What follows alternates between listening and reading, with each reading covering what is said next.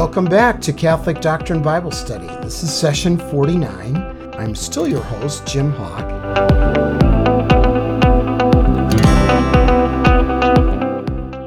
And in this session, we're going to pick up on John chapter 4.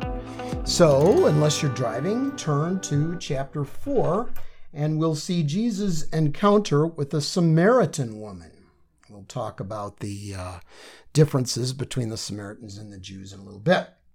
So Jesus is going from Jerusalem back to Galilee. There's two ways to do it, and the straightest route is through uh, Samaria, which is kind of an enemy territory for Jewish people there, and we'll talk about why in a few minutes.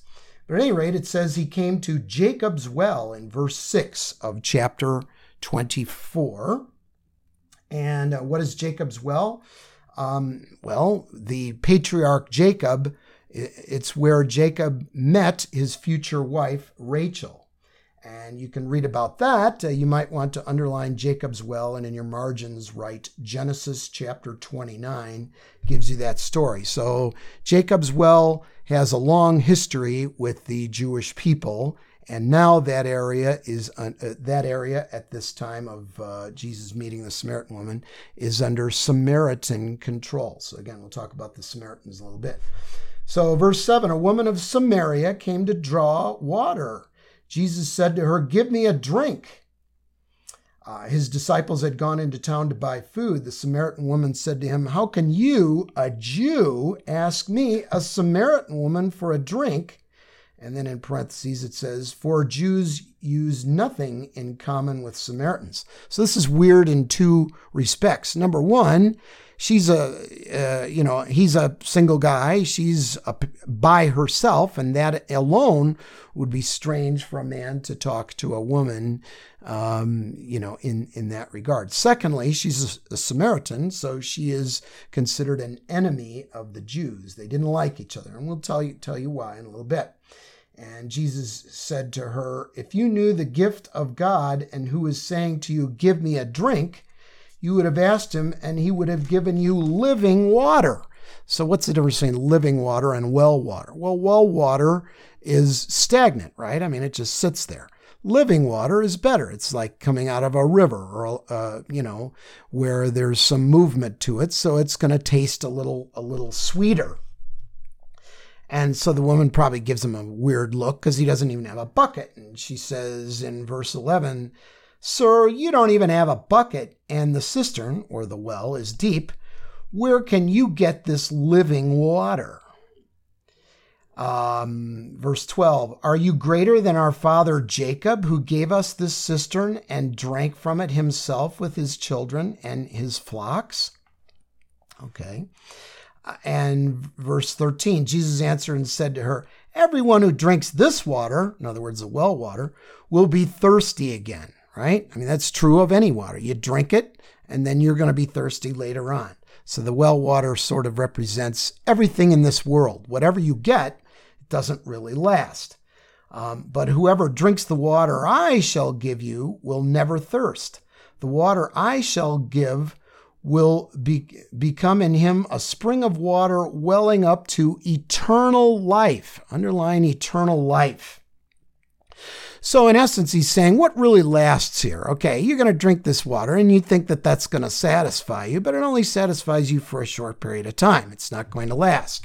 And he's speaking figuratively, of course. He says, I offer you the water, uh, again, symbolism of eternal life where you won't have to make this arduous trip to the well carrying these, you know, these uh, heavy buckets and all, all of that sort of thing. But the woman still thinks that he's speaking um, um, literally. And so um, the, the verse 15, the woman said to him, Sir, give me this water so that I may not be thirsty or have to keep coming here to draw water. So she thinks it's, it's literal. So again, the, the principle is the things of this world don't last, or they don't last for very long. Um, I remember back in 1976, there was a record that everybody under the age of 28 kind of had to have if you were cool, and it was called Frampton Comes Alive. And uh, so I really, really wanted this record. And I didn't have a lot of records, but I wanted that one. So I went down to the record store. They had records back then. And I bought it. And I'll bet you in the first two days, I probably listened to that thing 25 times. I wore that record out listening to it. But you know what? Guess what? After listening to it the 25th time, I was getting a little sick of it. I put it away. I didn't listen to it again for probably 20 years. Um, the point of the thing is, whatever it is, maybe it's a record, maybe it's a pastime, maybe whatever your passion on this earth is, it ain't going to last. The only thing that's going to last is your eternal relationship with God. And that's what he's, he's telling her. So Jesus said to her, Go call your husband and come back. The woman answered and said to him, I do not have a husband. Jesus answered her, You're right in saying, I do not have a husband, for you have had five husbands, and the one you have now is not your husband. Um, so she's shacking up with a, sixth guy, I guess. And he says, What you have said is true. Now, here's the symbolism involved. Uh, from verse 17 through 19, I want you to underline all that. And then in your margins, write Second Kings chapter 17, verses 24 through 31. And that explains, in the Old Testament, of course, why the Jews and the Samaritans didn't get along. Okay, so a brief history lesson I'll summarize. Uh, there were 12 tribes in Israel, 10 in the north, 2 in the south. In about 721 BC, the Assyrians from the east swooped down and they took over all that land that was uh, inhabited by the 10 northern tribes. They took the best and brightest of those people back to Assyria to work as administrators. And then the Assyrians relocated five other groups to that area to resettle so that there wouldn't be any one dominant group and the Assyrians would still be able to control the people that lived there. And so those those five groups, why did I dwell on that word five? Those five different groups all had their own gods that they prayed to. So the Assyrians said, "Okay, you can bring your gods, your the worship of your gods, with you to this new land that the uh, t- ten Israelite tribes used to have. And by the way, the the people that we allowed to remain in that area." They have their own God, and they, you know, the God of Abraham, Isaac, and Jacob, in other words, our God of, of today, right? And so y'all got to play well in the sandbox. And uh, uh, so uh, everybody's God is the same as everybody else's. Does that sound like today, where it's like, well, you can believe whatever you want, you know? Uh, so some things don't change. So what happened is, the Jews over time started to accept all these other beliefs from the other five, dare I emphasize it again, groups that were resettled. And uh, so, yeah, you know, they still gave a nod to our God, but they also worshiped the others. They also set up their own worship place in a place called Mount Gerizim. And they said, Ah, you don't have to go to Jerusalem to worship the one true God. We can worship him right here. Don't, don't bother. You know, they kind of dumbed down the faith. Does that sound like something that's happening today? Absolutely. So when Jesus says you've had five husbands and the one you have now have now is not your husband, that was literally true. I guess the woman was, you know, had had five husbands and now was shacking up with someone. But it was also true, and you'll read about that in 2 Kings chapter 17, verse 24 through 31. That's why I want you to write it in the margins. Uh, you know, there's these these foreign gods that were also being worshipped along with the true God. Uh, so the woman said, Sir, I can see that you're a prophet. Our ancestors worshipped on this mountain so if you feel like it, you can uh, circle this mountain and then in your margins write Mount Gerizim. Uh, that's where the Samaritans worshiped. Our ancestors worshiped on this mountain, but you people, this is the woman talking to Jesus. Uh, in other words, she's saying, but you Jews, you say that the place to worship is in Jerusalem. And verse 21, Jesus said to her, Believe me, woman, the hour is coming when you will worship the Father, you know, the one God, neither on this mountain or in Jerusalem. In other words, Jesus is going to make salvation available to all in all places, okay? Because the temple, the physical building, is not going to be there at some point in the future, and we know that it wasn't in. Uh, it was destroyed in 70 A.D. Um, he says, Jesus goes on in verse 22, we worship what we understand because salvation is from the Jews. Now, that might trouble you a little bit, but think about it in this sense. Jesus is Jewish, right? So salvation does come from the Jews in that sense of the word. Jesus was Jewish. He says, The hour is coming and is now here when true worshipers, worshipers will worship the Father in spirit and truth, and indeed the Father seeks such people to worship him. So, hey, salvation is available to all.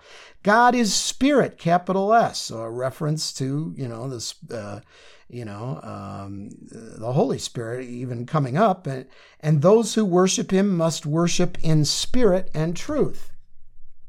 So the woman's listening to him, and uh, she says, I know that the Messiah is coming, the one called the Anointed. And when he comes, he will tell us everything. Then, verse 26, and I want you to underline this. Jesus said to her, I am he, the one who is speaking to you. Circle the words I am, because Jesus is announcing he is God, you know, Yahweh. Uh, you know, when Moses had an encounter with God, you know, back in Exodus, Moses said, who are you? What's your name? And God said, I am. I am who am. And ultimately, that's what is going to cause Jesus to be put to death is Jesus claiming to be God, which is that's why I had you circle I am by saying that he's claiming to be God. Okay, at this moment, his disciples returned, and uh, uh, the woman gets so excited that she uh, forgets why she even came to the well. She, she leaves her water jar there, it says in verse 28, and goes into the town and says to the people, now, so now she gets it. She's excited. Wow, this guy tells me everything about my life. You know, I believe that this guy's the Messiah. So what's the first thing she does? She evangelizes. She says in verse 29, Come see a man who told me everything I have done. Could this possibly be the Messiah? So I want you to circle verse 29, just the first two words come see. So this is what we should all be doing, right? Once we start to walk with Jesus, we need to invite other people, family members, friends, neighbors, co-workers, everybody. Hey, come see a man who told me everything I've ever done. Now, you might have a little uncomfort, uh, discomfort with evangelizing. Okay, this woman was not a theologian. She didn't know her Bible. She just said, Hey, let me tell you what this guy did to me. Okay.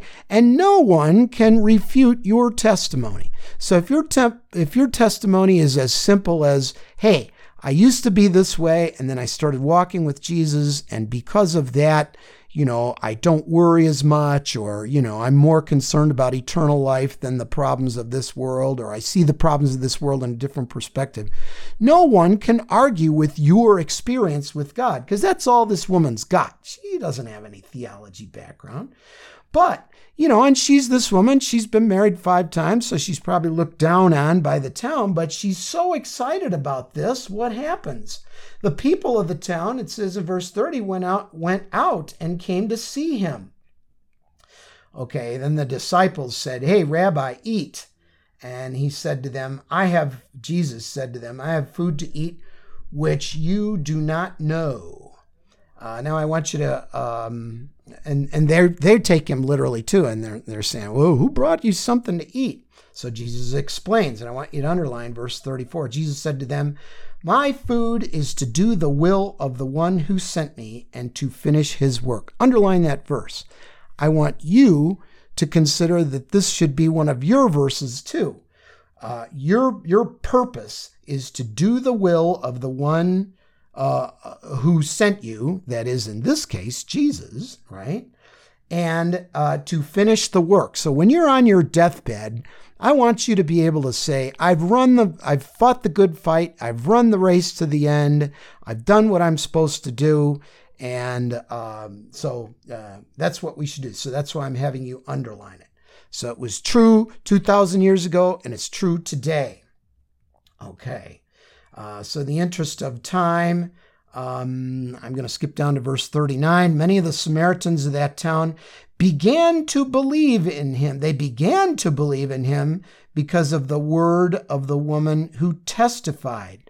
See, John's big on testimonies as to who Jesus is. So, this is yet another one. We saw John the Baptist testify otherwise. Uh, she testified, He told me everything I've done.